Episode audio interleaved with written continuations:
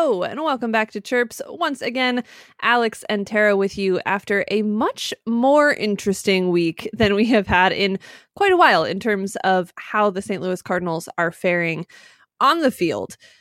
Probably led by some pretty spectacular for performances, including or starting with that of Adam Wainwright, which we'll get to in a little bit. But as I did with Daniel Shoptaw on the Gateway to Heaven podcast. Alex, I want to talk to you about the Field of Dreams game because I know you and I kind of uh, in talking about it in the Birds on the Black group chat, the the extra, the fanfare, the drama that all could maybe seem like a little much actually to me, and I think to you, fit really well with the movie theme and was kind of cool. So, not Cardinals related specifically, although I do have a follow up note to tie it back into the Cardinals afterwards. But I want to know did you enjoy the Field of Dreams game?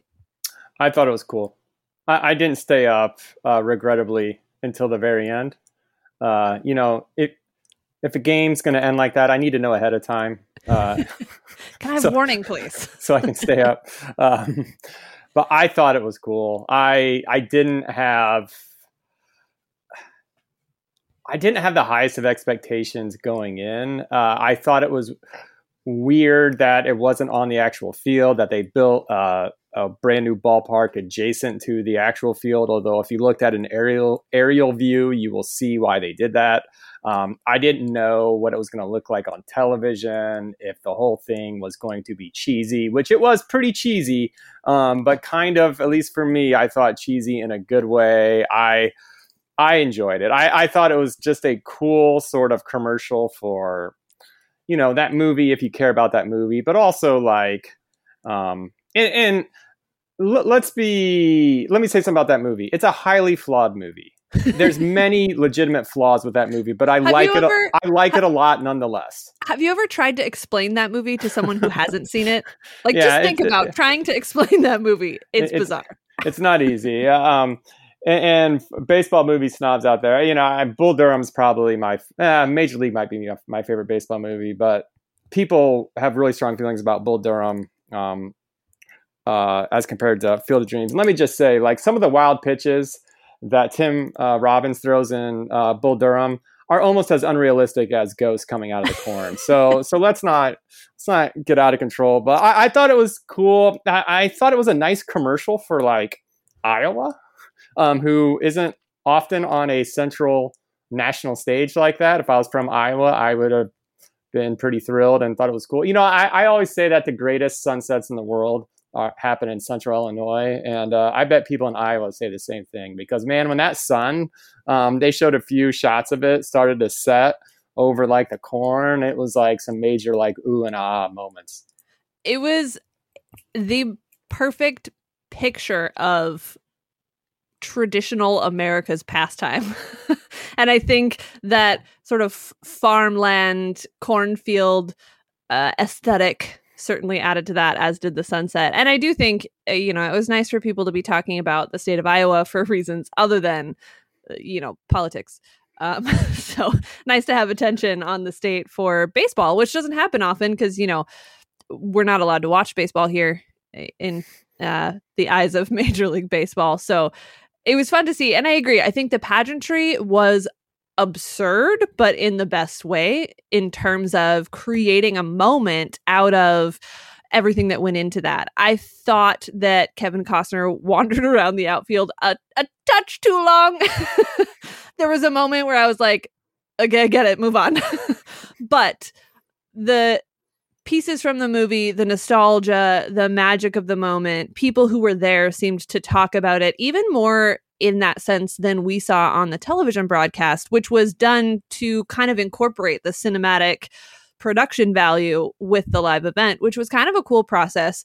Uh, personally, I think they really oversold the drone shots.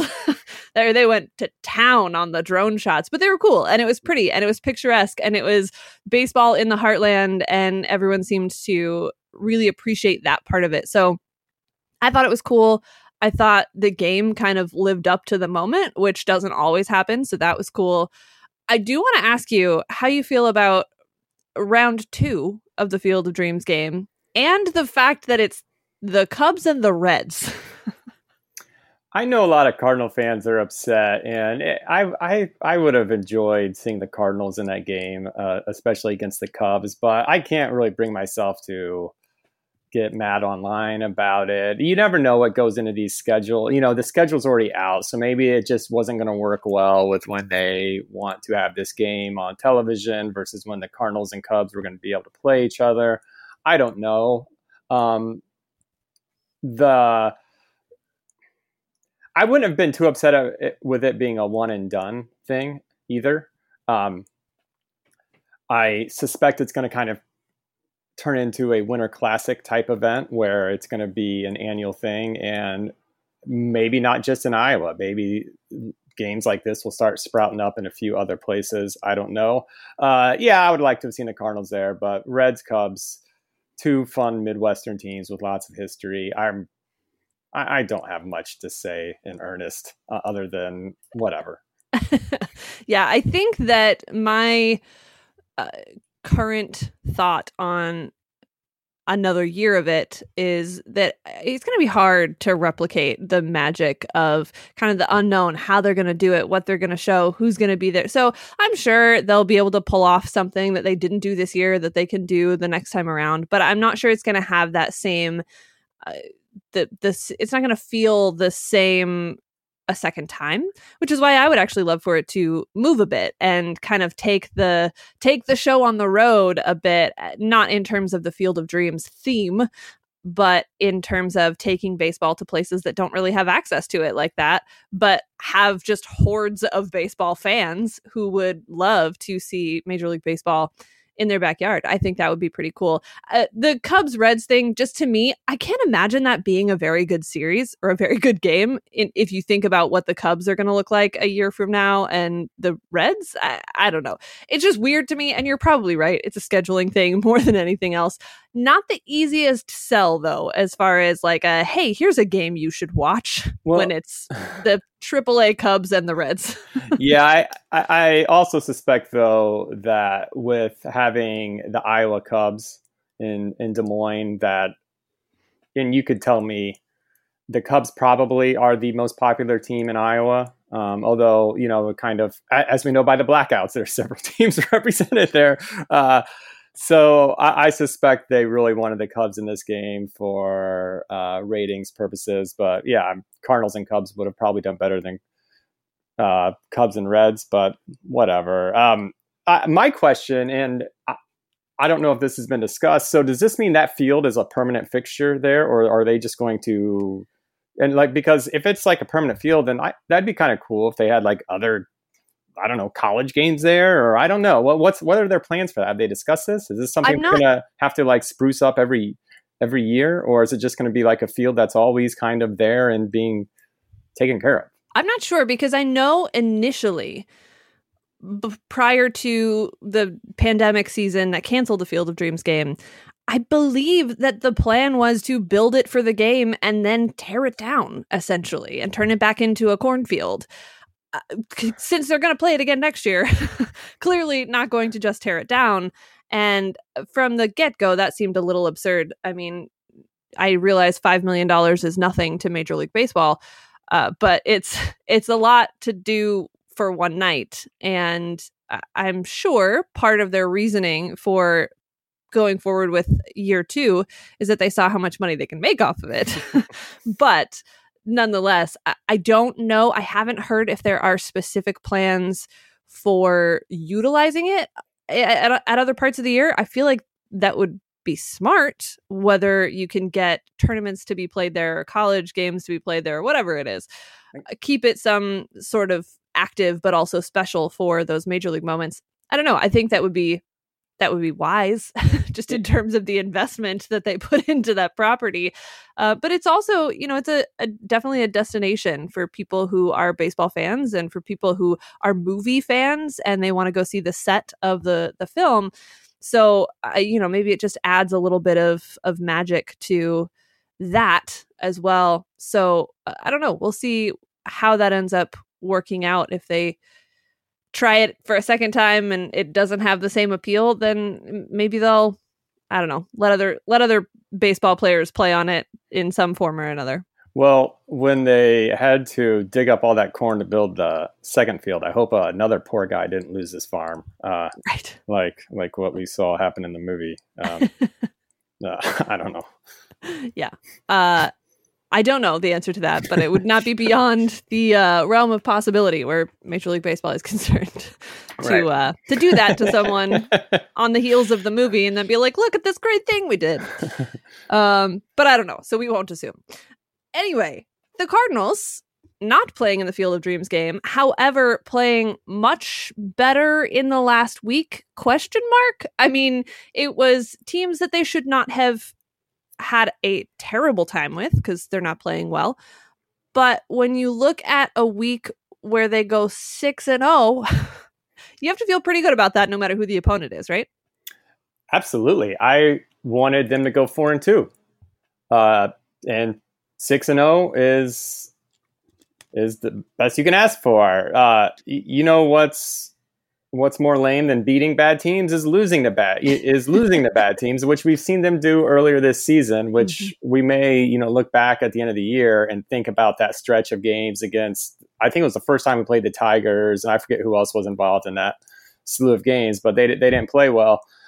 And we may look back at that and say that's where things kind of fell apart. But they did they pulled they i assume like you they kind of pulled us all back in they they went from having a 1% chance of making the playoffs to 6%, uh, which by my math is what, a 600% increase, which is easy to do, I Not guess, when you have a, 1%. Week, right? Yeah, when you have a 1% chance when you're starting there. Uh, what I have really enjoyed about the last week, I went to the Nats game on Sunday with my son, and I was scoreboard watching uh, one, the Nats are playing the Braves, so I'm cheering for the Nationals, you know, because the Braves could be a team that we want to outlast in the wild card. Uh, I was seeing what the Phillies were up to, and the Mets, and uh, the Reds, obviously. Um, and this might all be for naught. This might not matter at all. It's it's the Cardinals are still not in a great spot, not just because they're four games out of the wild card, but that they not only have to track down the Padres, but also leapfrog um, some other teams as well. And that's not an easy thing to do. But it's just fun uh, being able to do this in mid August, late August, to to feel like kind of start to feel that pennant race is not the right word. I don't. I, we still call it a pennant race. This is not a. I, I assume that pennant race is is a holdover from when they were just American League and National League, and you know whoever finished the top, you know, won the pennant. But it, f- still has that feel, right? You you mm-hmm. you're looking at the standings, you're scoreboard watching, and that is one thing that baseball has that I don't think other sports can replicate as well. And they've always had that, and so th- that's credit to the Cardinals. They've they've put us in a position where we can actually look at other teams' score and act like they matter. Yeah, and I think man, I said earlier, uh, I guess over the weekend, I said this is not a team that has any business looking uh, at the possibility of a, a postseason run right now because of the way that they've played most of the season. But here they are. And we talked last week that it's important for maybe not in the same way as it is for other teams, but it's important for the St. Louis Cardinals to put themselves in contention as often as humanly possible. And that's sort of what they've done by going 6 and 0 in a week where they played much weaker teams. And we even heard from Nolan Arenado this week that this is why he's here. This is why he wanted to come to St. Louis because this is a team that's going to give you that final push. Maybe it came a little too late. We'll see what happens with that, but it's a team that you feel like has a run in them even when they're playing bad baseball and just as soon as you're out, they do something that pulls you back in. And that's, you know, for Nolan Arenado to say, hey, look, this is why I'm here because this is what I want. I want a team that's going to push all the way to the end. And when it seems like all hope is lost, they're still going to believe that they have a chance to make something happen.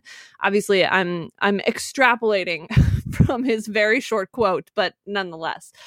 And that's what they've done. And of course, uh, certainly in large part due to Nolan Arenado and Paul Goldschmidt, maybe for the first time all season, hitting in the same week together in the same games, even hitting pretty well. Of course, some, you know, surprise heroics from none other than Lars Nootbaar, who's becoming the uh, the the folk hero that every season needs.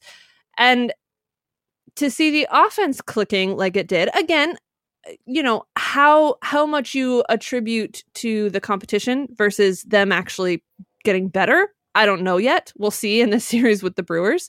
As we're recording this on tuesday afternoon prior to that series starting. Mm-hmm.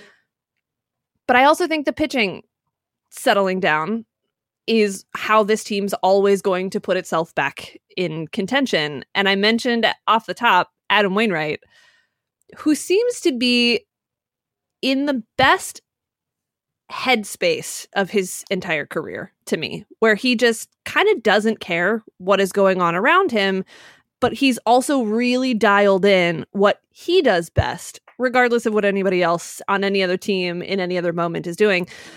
And then he goes out and throws a complete game shutout with less than 90 pitches. I mean, it's I don't care who the competition is. That's a masterful performance from someone who's been around the game as long as he has that maybe doesn't have the electric stuff that other guys have to get there. He's just smart and he's it's not even crafty in the sense of uh, you know he's just barely hanging on to his career kind of crafty but he knows how to get hitters to do something that will get them out and it's incredible to watch. It has been all season, and then to see it to c- come together like that. I don't know what to say about Adam Wainwright that hasn't been said, Alex, but I feel really lucky that we're getting to see this version of Adam Wainwright when a couple of seasons ago he almost walked away. Right, or was forcibly uh, right. pushed away. I mean, he I thought he was cooked, and sure, the, the Pirates absolutely stink, but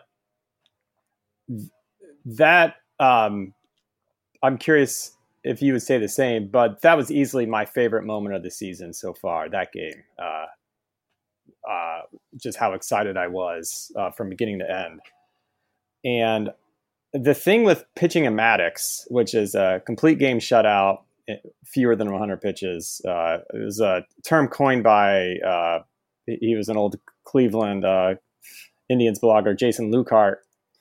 Uh, he coined that several years ago, or more than that now, um, and it's really caught on. But the the thing with pitching at Maddux is that it only takes one bad inning, not even a bad inning. It just takes one pedestrian labored. Inning. Yeah, yeah, yeah, where you throw uh, 18 to the 22 pitches, and you're like, yeah, that's not going to happen. And so to see a pitcher on point from uh, the first inning until the end is really fun to watch. And even more so when it's Adam Wainwright, who I think I've said on this podcast might possibly be my favorite Cardinal since Ozzie Smith. Uh, I absolutely love Adam Wainwright, both on and off the field. Uh, he's had several moments since 2015 when when he got hurt and then he, he came back i guess at the end of that season but he had several he's had several kind of like tiny moments since then when he hasn't been as good but he's pitched a good game and we've been like ah that's the like the moment i needed to have from adam wainwright just to like feel good about his career uh,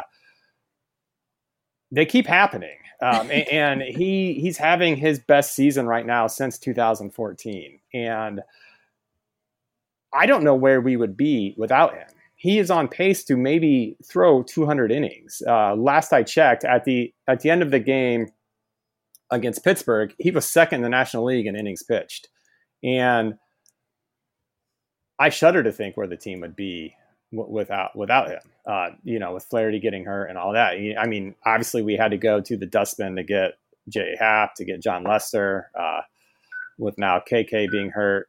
So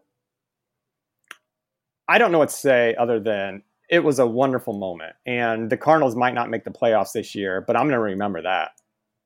Yeah. And I think that's what is so special to me about Adam Wainwright on the field is that similar to the Cardinals, just when you're you think you're out, he does something that pulls you back into the moment and makes you go, "Oh, right, that's that's who he's capable of being." And again, Pirates notwithstanding, you know, I heard a quote, I don't remember who shared it, but from Adam Wainwright that in the past he's said his goal is to make the first number of his pitch count match the inning that he's pitching in, uh, which is hmm. an admirable goal, but you know, it doesn't always go to plan that way. And there's a reason that we've seen in the past, even Adam Wainwright will throw 100 pitches in five innings and he's out of the game. It doesn't happen super often, and certainly not this season. But to have that in your mind, to be able to do that and then some throughout the entirety of a game, uh, it's it speaks to so much of his mental uh, strength and the ability to kind of control his own reactions to the moment to be able to work all the way through that. Plus, you know, being healthy and really, like I said, knowing how to dial it in with his own skill set is pretty remarkable. And I think, you know, we talked a couple weeks ago about the fact that maybe Yadier Molina has had some rough moments behind the plate this year, but I do think there is something special about that duo of Adam Wainwright and Yadier Molina that they know each other so well that not only is is Wayno himself really in tune with his own mechanics, but so is Yadier Molina, and they know how to kind of read every moment in the same way, which is which has to be something that contributes to just the comfort level in those moments that they've had so many of together. So I feel like we could go on and on about Adam Wainwright at this point, but just repeating ourselves mostly. I do have one more thing I would like to say, which is that I thought it was also a great example of what this team is capable of when a pitcher is throwing strikes. Mm, um, yeah. He he struck out uh, some batters, but he also allowed contact. And what happened? This team that plays good defense turned that contact into outs. Uh, most notably, Harrison Bader, who made three uh, catches that range from good to awesome. Uh, and that really has been what this team has been missing all year, which is just throwing strikes. And I, you do wonder where this team would be if they had a, a pitching staff. And it, anecdotally, I feel as though it's settled down a bit. Um, and, and anecdotally, we're in a six game winning streak. So yes, they have not been walking a bunch of batters, you know, with the bases loaded and, and things like that. Uh, but I do hope that is a trend moving forward because I, I, I do, th- yeah, sometimes you're going to throw a ball across the plate and they're going to hit it over the fence. Um, but sometimes, more often than not, and it, you throw the ball across the plate and good things will happen to the the def- the the team that's throwing the pitch. Um, certainly better things than when you're not throwing the ball across the plate, as we've seen. So yeah. that was another nice thing about that game. And you know, th- this often happens in no hitters as well, but it turns into often a team performance. Uh, I, I, Adam Wainwright is like 90% responsible for what happened during that game, if not more. But there's but there's little contributions here and there uh, from teammates um, because he was throwing strikes. And because they were putting the ball in play and because he has a good defense behind him, which turned those balls into outs.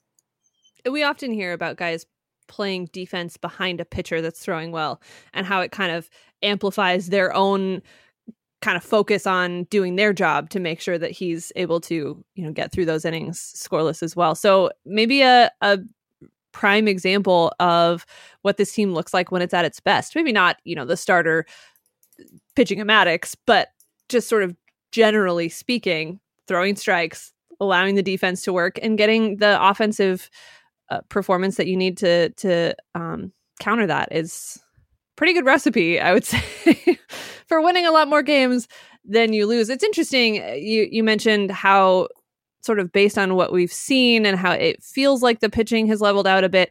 It reminds me a little bit after the Tommy Edman comment about how I just don't think we're preparing very well. After that, it did sort of feel like there was an offensive shift and maybe some better at bats from guys. And anecdotally, it sort of felt like they were making some of those improvements that they talked about, but we weren't really sure if it was just perception or if it was reality. And as some time went on, you did actually start to see in the numbers some reflection of that. You know, not all of a sudden flipping a switch, but some reflection of that. So hopefully that is what we end up seeing with the pitching as well. No tougher test than going up against the Brewers right now, who've been very comfortable at the top of the division. It seems like forever, or at least since the Cubs really started to fall off.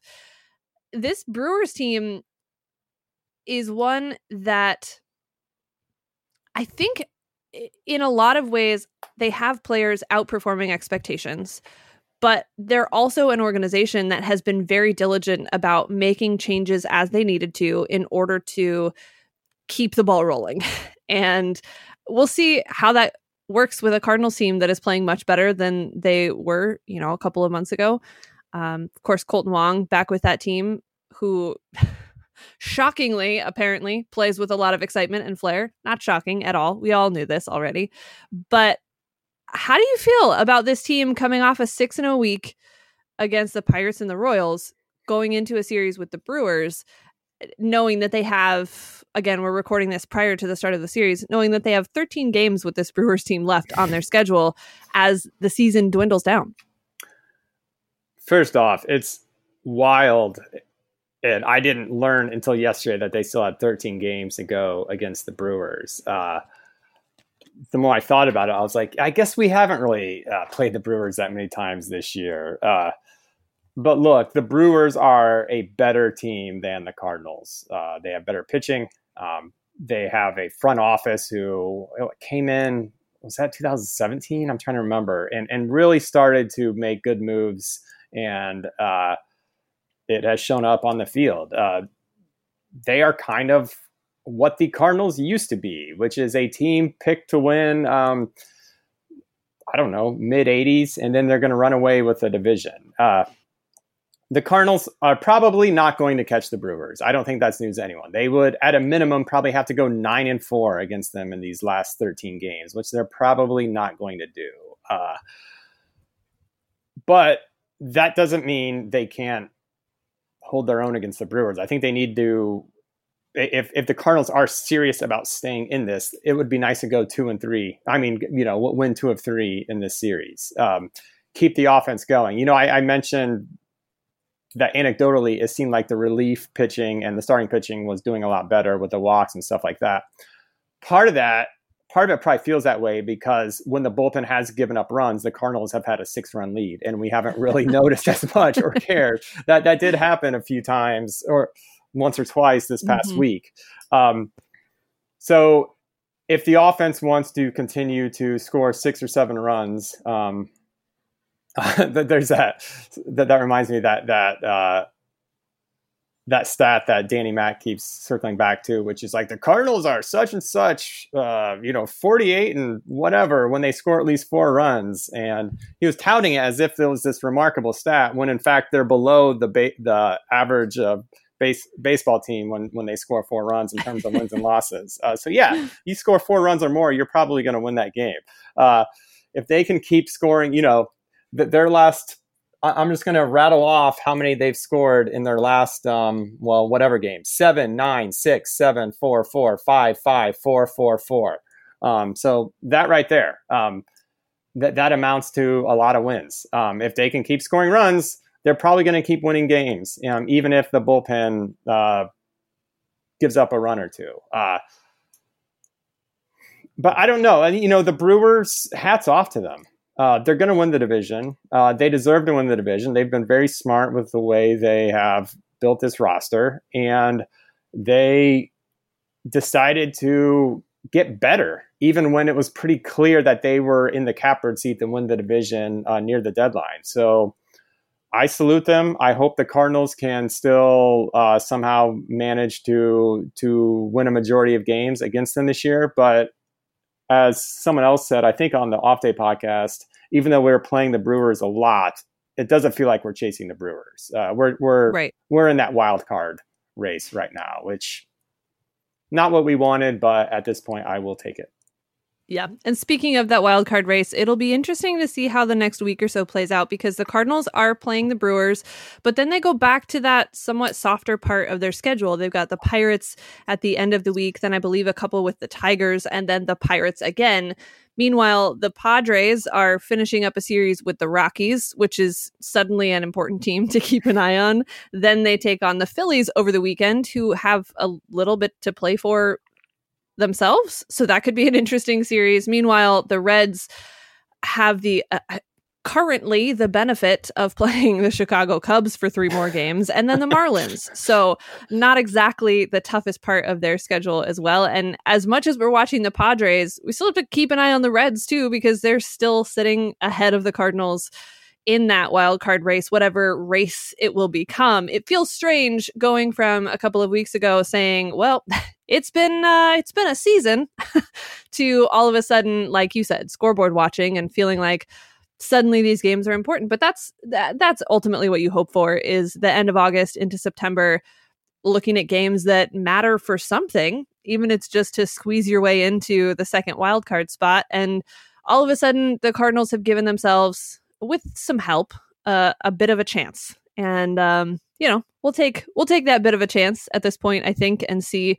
what they can do with it starting with this series with the brewers yeah, so alex well i was going to oh, say one if if there's time, do you mind if I dump on the Chicago Cubs for a little bit? Go for it. okay. Um, there was a tweet last night from, I believe, uh, StatHead that said in the Cubs' last 45 games, they have a negative 112 run differential in their last 45 games. Now, there used to be, I don't know how much of an exact science this was, and I, I don't think it was much, but they, I think they used to say like 10 runs equals like a win, meaning like if you have a negative 20 run differential, you're, you might be like, you know, two games under 500 or, or, or. So like the Cubs basically are working on a, uh, um, I don't know, like an 88 loss season, uh, 88, yeah, 88 losses over the course of 162 games in 40 they've squeezed that into 45 games somehow basically. And uh, um, they have now lost i think 12 in a row. It's their second losing streak of 11 or more. Could you i can't even imagine having to sit through that and how just infuriating that would be as a fan um, let alone having to do it twice in june in june they were in first place they might lose 100 games has that has that ever? Ha- I'm just asking out loud here. Has that ever happened? I would have to say no. Um, and it seems crazy that they might lose 100 games because when they lost, when, when they, um, excuse me, when they won their 50th game, they had 51 losses. They have now won 52 games and they're close to 70 losses. Uh, so it seems crazy that they might lose 100 games, but it is somewhat plausible. Um, they have 52 wins. Does this team have 11 wins left in them? I don't know. I don't, I don't think they do. It's not so much that they're losing, but they are just getting absolutely destroyed uh, night in and night out. It's just a debacle. It's exactly what I was talking about last week I don't want to ever see happen to the Cardinals. And I would rather them be in this again, people are free to disagree with me. I'd rather them be in this stage of like, yeah, they might only end up winning like 85 games than doing what the Cubs are doing now, no matter the dividends it pays off two or three years down the road. Like I still think the Cardinals are in a better spot to get better with the core they have than what the Cubs are doing. But I could be proven wrong. I don't know. Even if you are, this remainder of the season not pleasant for uh, for Chicago Cubs fans or for Willson Contreras, who has to play with this motley crew of minor league guys, apparently. So yeah, rough stretch, rough go, and uh, who knows how bad it will get by the time the season wraps up. Uh, of course, they'll probably hit their recharge button just in time for the series with the Cardinals, but we'll see. we'll see what happens there. Hopefully, hopefully not so much.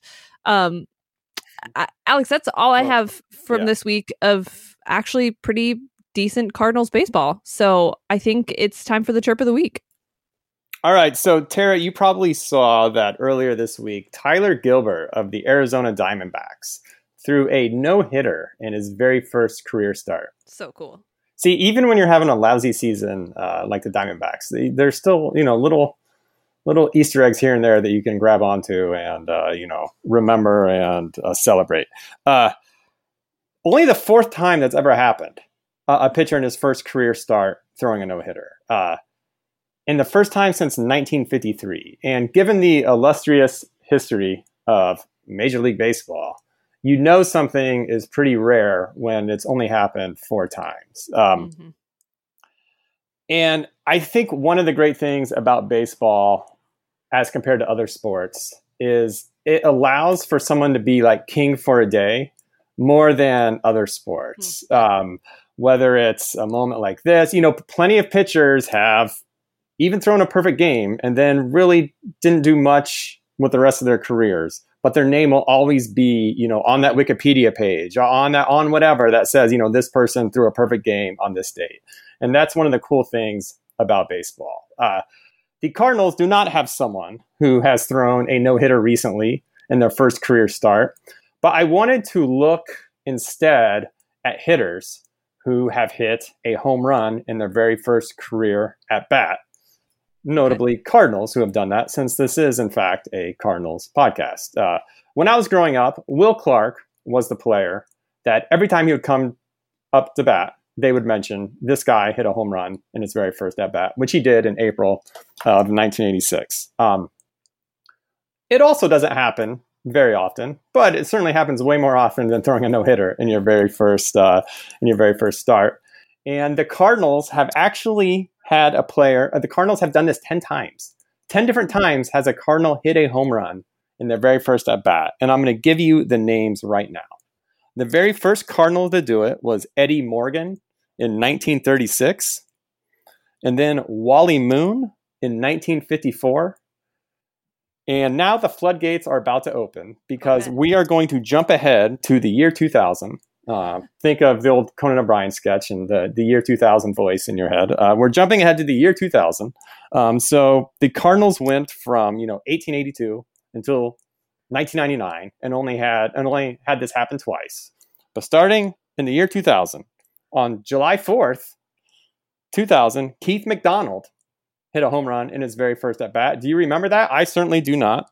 Um, a mere 13 days later, Chris Richard of the Cardinals hit a home run in his very first at bat.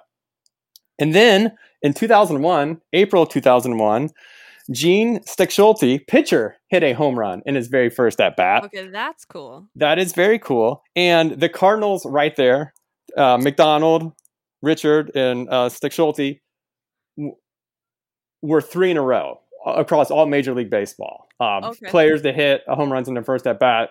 Uh, three happened and they were all Cardinals um, nice. until until another one happened from another team. 2004, Hector Luna, that's number six. 2006, number seven. Do you remember who it is? We talked about him earlier.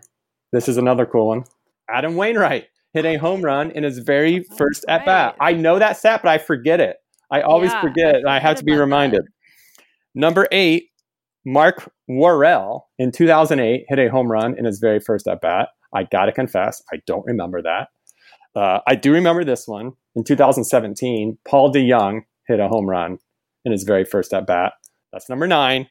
And number 10, last, um, I was about to say, and certainly not least, but I don't know if that applies here. Uh, um, Lane Thomas hit a home run in his very first at bat in 2019. Lane, Lane Thomas, now, of course, of the Washington Nationals. And I mentioned I was at the Washington Nationals game on Sunday, and he drove in a run. And someone turned to me and said, I can't believe you all gave us this guy for Jon Lester.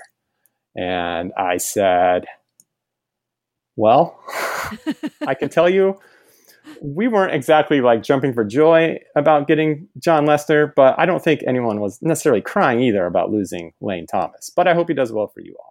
Um, and those are the 10. Um, seems like a lot. Uh, and going down the list, it looked like the Cardinals had uh, an abundance uh, as compared to other teams. But I don't know quite where it ranks. Um, I do think it's pretty interesting that from 1882 until 1999, they had two. And then since 2000, the year 2000, they've had eight. Um, other fun facts Adam Wainwright and uh, Gene Stechschulte are two of 19 pitchers to be on the list. And former Cardinal Gary Gaetti has the most career home runs for a player to hit a home run in their first career at bat. Although he did not hit that home run with the Cardinals, of course. He was he was with another club. And uh, there were only two Hall of Famers on the list, neither of which I'd ever heard of because they played a very long time ago, which again reinforces this sort of anyone can be a king for a day thing. Um, a lot of players have hit a home run in their very first at bat. None of them were Willie Mays or Babe, you know, or none of these home run hitters that everyone knows and can rattle off. It's often Chris Richard or Hector Luna or, or something like that. And that's what makes baseball so cool. Anyone can be king for a day. Uh, the other day, Tyler Gilbert got to be king. So good for him hopefully for him, that's not the only shining moment of his career. But even if it is, man, what a cool moment. what a cool chance to do that and give Diamondbacks fans something to be really excited about because they haven't had many of those moments this no. year. So good for you, Tyler Gilbert. And uh, for Adam Wainwright, once again, for hitting a home run as a pitcher uh, in your first at bat. That's that's I we didn't even mention in the last start that he had two hits and drove in a run of his own and all those things, which he takes almost as much pride in as his actual pitching. So again, round of applause for Adam Wainwright. Yeah, and I think in the same game, and I didn't realize this, but I think in the same game before he hit that double or whatever, I think he hit the double before he hit the single. They mentioned that he was in the middle of like a 0 for 35 stretch, which I which I had not realized because anytime he comes up to play, I'm always thinking, oh, here's Wainwright. He can yeah. he can swing the bat. I'm like, you know, I'm like an old school announcer who's not really actually paying attention to what's happening. Uh, you know, this guy can hit. Look out! Meanwhile, he has like an OPS of uh, you know. 200 or something. Yeah. you know, something. it is a little bit misleading when you think about pitchers because, you know, we're not seeing them hit every day. And then you know that they're capable of hits like that. So I always kind of chuckle when somebody says, oh, he's a great hitter. Well, no, not really. He's just somewhat decent for a pitcher. A, that's exactly right. He's a decent hitter for a pitcher. That is yeah. the qualifier. That yeah. said, uh, do you remember that pinch hit double he hit in Pittsburgh several seasons ago in extra innings? Yes. I I, I will always remember that. Of, of the many, many memories I have of Adam Wainwright, that will always be one of them. That was awesome. I will tell you, there are a number of times where Adam Wainwright has been sent up as a pinch hitter, and the part of my brain that's like, a pitcher? Pinch hitting is a little confused. And then the other part of my brain my brain goes well i mean this could be awesome. we could, yeah we could have an awesome moment on our hands. Yeah. i mean he's probably going to strike out but right. this could but be I'm, great. I'm not mad about the option.